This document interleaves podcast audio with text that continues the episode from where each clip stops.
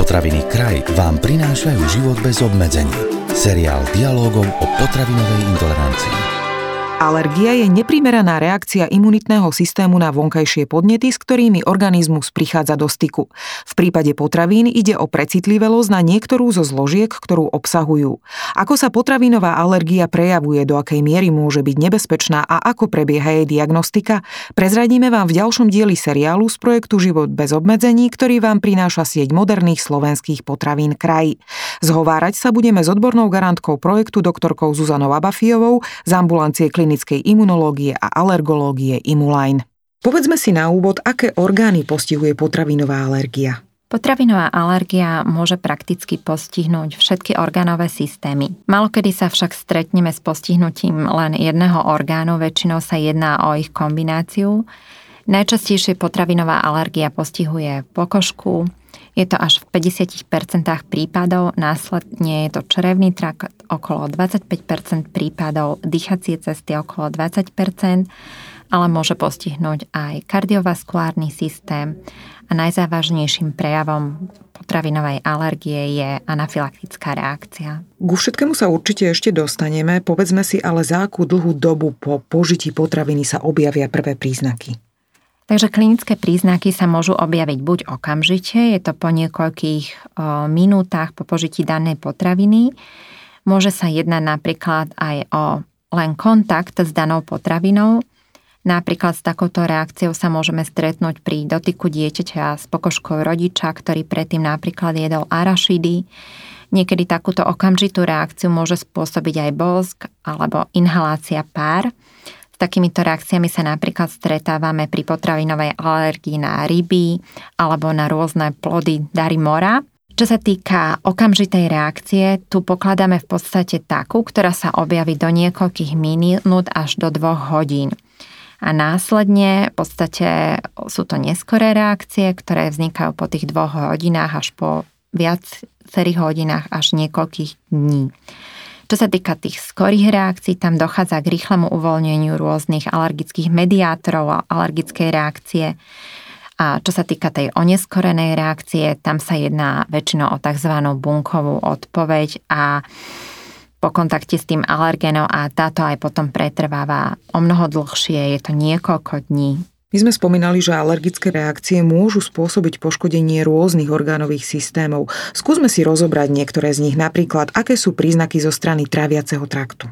Čo sa týka napríklad takého včasného príznaku zo strany tráviaceho traktu, môže to byť vrácanie, hnáčka alebo akutné bolesti brucha.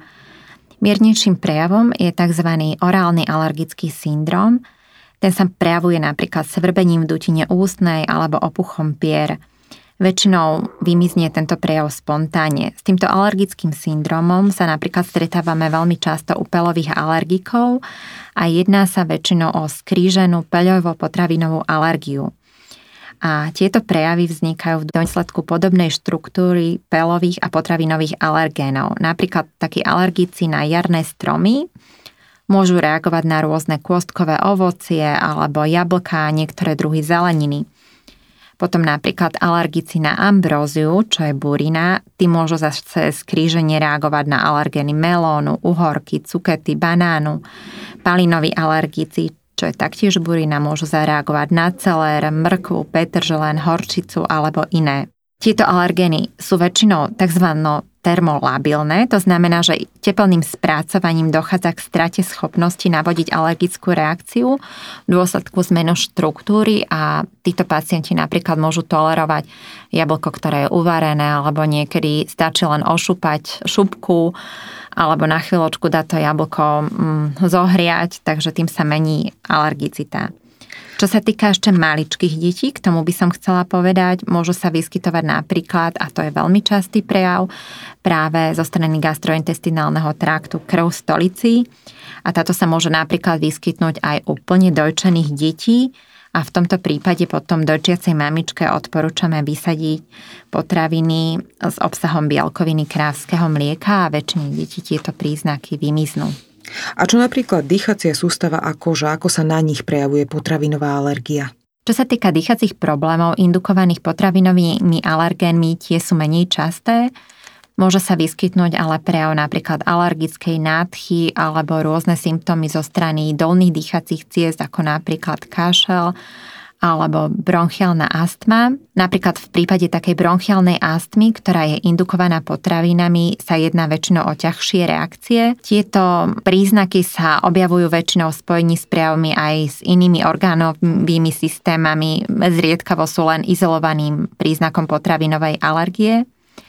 Napríklad spúšťačom astmy, ktorá je indukovaná potravinou, býva najčastejšie vaječný bielok. Potom zase expozícia niektorým potravinovým alergénom u predisponovaných ľudí môže vyvolať aj napríklad chronickú astmu. S takouto sa môžeme napríklad stretnúť u pekárov v dôsledku vystavovania múčnemu prachu. Je to tzv. Astma pekárov. Prejavuje sa napríklad sťaženým dýchaním alebo dlhotrvajúcim kašlom. Čo sa týka napríklad astmy vyvolanej potravinami, častejšie je u menších detí ako u adolescentov, teda tých starších pubertálnych detí. A alergická astma, ktorá je vyvolaná potravinovými alergénmi, je pomerne vysoký rizikový faktor vzniku aj závažnej anafylaktickej reakcie. A práve o tej budeme hovoriť, ako by sme mali postupovať, aby sme sa vyhli anafylaxii alebo anafylaktickému šoku. Anafylaktický šok je naozaj život ohrozujúcou reakciou a predstavuje naozaj zlyhanie multiorgánové, kde dochádza k náhlemu, veľmi rýchlemu uvoľneniu rôznych chemických mediátorov z buniek imunitného systému. Väčšinou sa objavujú náhle v neočakávanej situácii, ako napríklad pri konzumácii potraviny, ktorá môže byť len kontaminovaná tým potravinovým alergénom, na ktorý je jedinec alergický. Môže to byť napríklad čokoláda, ktorá neobsahuje alergén, ale bola spracovaná na linke, kde predtým napríklad boli spracovávané orechy. Ak je pacient alergický na takéto orechy, tak môže sa u ňoho objaviť aj takáto neočakávaná reakcia. Začína niekoľko sekúnd, minút po požití potraviny a príznaky naozaj môžu byť rôzne. Môže to byť náhla nevoľnosť, slabosť, kolapsový stav, silné svrbenie pokožky, kožný výsev, opuch mäkkých tkaní. Môže byť prítomná dušnosť, tlak na hrudníku, pískoty, vrácanie, hnačka. Veľmi závažným prejavom je pokles tlaku a v podstate dochádza k nedostatočnému prekrveniu dôležitých orgánových systémov. No čo sa týka teda tej prevencie, tak pacient, u ktorého takáto reakcia sa objavila, určite musí byť vybavený tzv. Balíčkom prvej pomoci. Základom tohto balíčku je adrenalinové pero, teda injekcia, ktorú je pacient si schopný aplikovať sám, respektívne v prípade dieťaťa ju aplikuje rodič alebo človek, ktorý sa o dieťatko stará. Je veľmi dôležité, aby pacienti, rodičia mali takú zručnosť v aplikácii tohto záchranného lieku, a boli dostatočne a opakovane poučení vlastne, aby si to pero naozaj nosili pri sebe, pretože často sa stretneme s tým, že aj keď sa spýtame pacienta, keď príde na ambulanciu, že nech nám ukáže to svoje pero, povie, že ho má doma, čo určite mu nepomôže doma, ale musí ho nosiť naozaj pri sebe. Súčasťou toho pohotovostného balíčka sú aj antihistaminika, kortikosteroidy, ale v prípade anafylaktickej reakcie je kľúčové práve to adrenalinové pero. My sme už v predchádzajúcich podcastoch spomínali, že potravinové alergie sa týkajú najmä detí. Určite bude rodičov teda zaujímať, od akého veku sa robia laboratórne testy, ako vyzerá toto vyšetrenie u dieťaťa a čo má rodič očakávať, keď prichádza na vyšetrenie. Určite tá diagnostika potravinovej alergie je náročná, nie vždy jednoznačná, je to taká malá detektívka. Veľmi nám pomáha podrobná anamnéza od rodiča a napomocný môže byť aj potravinový denníček, ktoré odporúčame, aby si rodičia viedli. Čo sa týka tej anamnézy, potrebujeme vedieť, aký typ potraviny u dieťaťa vyvolal reakciu, ako skoro po podaní potraviny sa reakcia vyskytla, aké mala prejavy, akým spôsobom rodič zasiahol, alebo respektívne, čo sa mu podalo, či boli prítomné aj iné tzv. Kofaktory. To znamená, že či dieťa bolo predtým choré, lebo úplne inak môže reagovať imunitný systém v prípade teploty, alebo kofaktorom môže byť napríklad aj to, že dieťa predtým malo nejaké hnačkovité ochorenie, vtedy je úplne iná vstrebateľnosť alergénov cez sliznicu čreva. Ďalšími takými kofaktormi môžu byť napríklad aj lieky, či už môžu to byť napríklad rôzne analgetika alebo lieky proti teplote, ktoré taktiež môžu zmeniť alergickú reakciu. Čiže toto je veľmi dôležité, aby nám rodič povedal. Napríklad môže sa reakcia objaviť len, ak teda pacient požil danú potravinu a je tam zároveň aj fyzická námaha. Bez tej fyzickej námahy pacient na tú potravinu alergický nie je, ale v prípade, ak sa skombinuje požitie danej potraviny a fyzické námahy, tak môže sa tá reakcia objaviť. Čiže toto sú veľmi, veľmi dôležité anamnestické údaje a tá anamnéza by mala byť skutočne veľmi podrobná. Čo sa týka ďalších testov, tak máme možnosť robiť laboratórne testy. Samozrejme, tuto je dôležité rozlíšiť, či sa jedná o tzv. IG reakciu alebo non-IG reakciu. Niekedy rodičia od nás očakávajú odpoveď a my im nevieme povedať na základe laboratórnych alebo kožných testov. Pri tzv. Tej IG mediovanej potravinovej alergii dokazujeme prítomnosť protilátok v organizme pomocou vyšetrenia laboratórneho, to je vyšetrenie špecifických IG proti potravinám. Je to odberom zo žilovej krvi. Ďalej používame kožné testy, na to máme komerčne dostupné alergény alebo môžeme použiť aj čerstvé potraviny, to sú tzv. Prick na prick testy. Keď rodič nám donesie do ambulancie podozrivú potravinu, napríklad jablko, mrkvu a alergén z tejto potraviny vlastne vpravujeme pomocou drobných ihličiek, tzv. Lancetiek podkožne.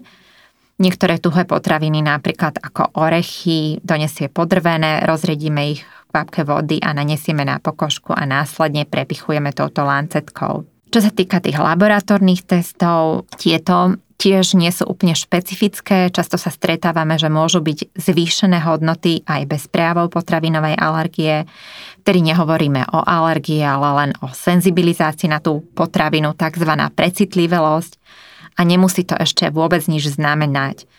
Dôležitým takým laboratórnym testom je aj vyšetrenie tzv.